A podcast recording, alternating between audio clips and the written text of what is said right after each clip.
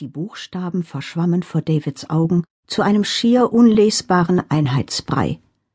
Und das passierte ausgerechnet bei einer Biologie-Leistungskurzkontrolle während der ersten Stunde des wahnsinnig machenden Schultages. Zudem an einem Freitag, der schon gar nicht mehr offiziell zur Schulwoche zählen durfte. Die Regierung hatte lediglich das Gesetz noch nicht beschlossen, das Schule an Freitagen verbieten musste. Warum wohl sonst hießen die Freitage ausgerechnet Freitage und nicht etwa Büffel- oder Bio-Arbeitstage?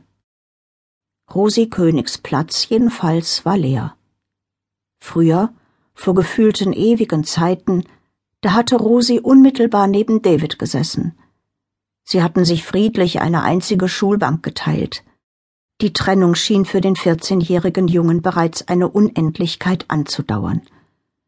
Dabei war Rosi erst vor zwei Wochen aus Neustadt weggezogen und schickte ihm jeden Abend einen Brief über das Internet. Doch welche Wertigkeit hatte ein Brief gegen den verdammten Trennungsschmerz? Alles Betteln und Bitten hatte David nicht geholfen. Frau König hatte angeblich eine neue Arbeit gefunden, weit, unglaublich weit weg von Neustadt, in einem völlig anderen Bundesland, von dem David bis dahin gar nicht gewusst hatte, dass es überhaupt existierte. Wäre Rose jetzt hier, hätte David einen Blick hinüber wagen können, um die eine oder andere richtige Antwort zu erhaschen. Rosi hatte immer alle Antworten gewusst.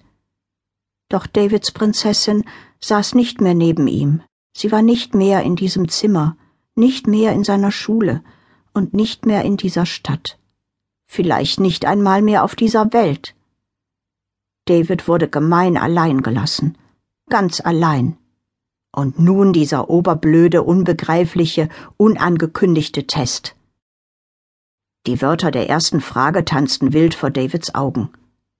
Als Lebewesen, die Einzeller vier nenne vorkommen können? Bedächtig hob David den linken Arm während das federlose Ende des Füllfederhalters tief in seinem rechten Nasenloch pulte. Frau Veronika Veilchenblau, die Biologielehrerin, die sich wohl als einzige adrett fand, schwebte zu Davids Platz und fragte, als könnte sie keinem einzigen Schüler etwas zuleide tun. Ja, David? Ich verstehe diese komische Frage nicht, flüsterte David. Komische Frage? Die Lehrerin bewegte den Kopf auf ihrem dünnen Hals, erst nach rechts und dann nach links, als wäre er ein Kompass, und ihre lange spitze Nase die Nadel, die den Norden suchte.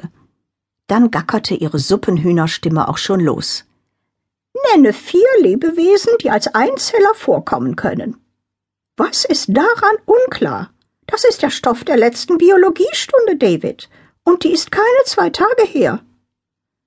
Zwei Tage? Flüsterte David.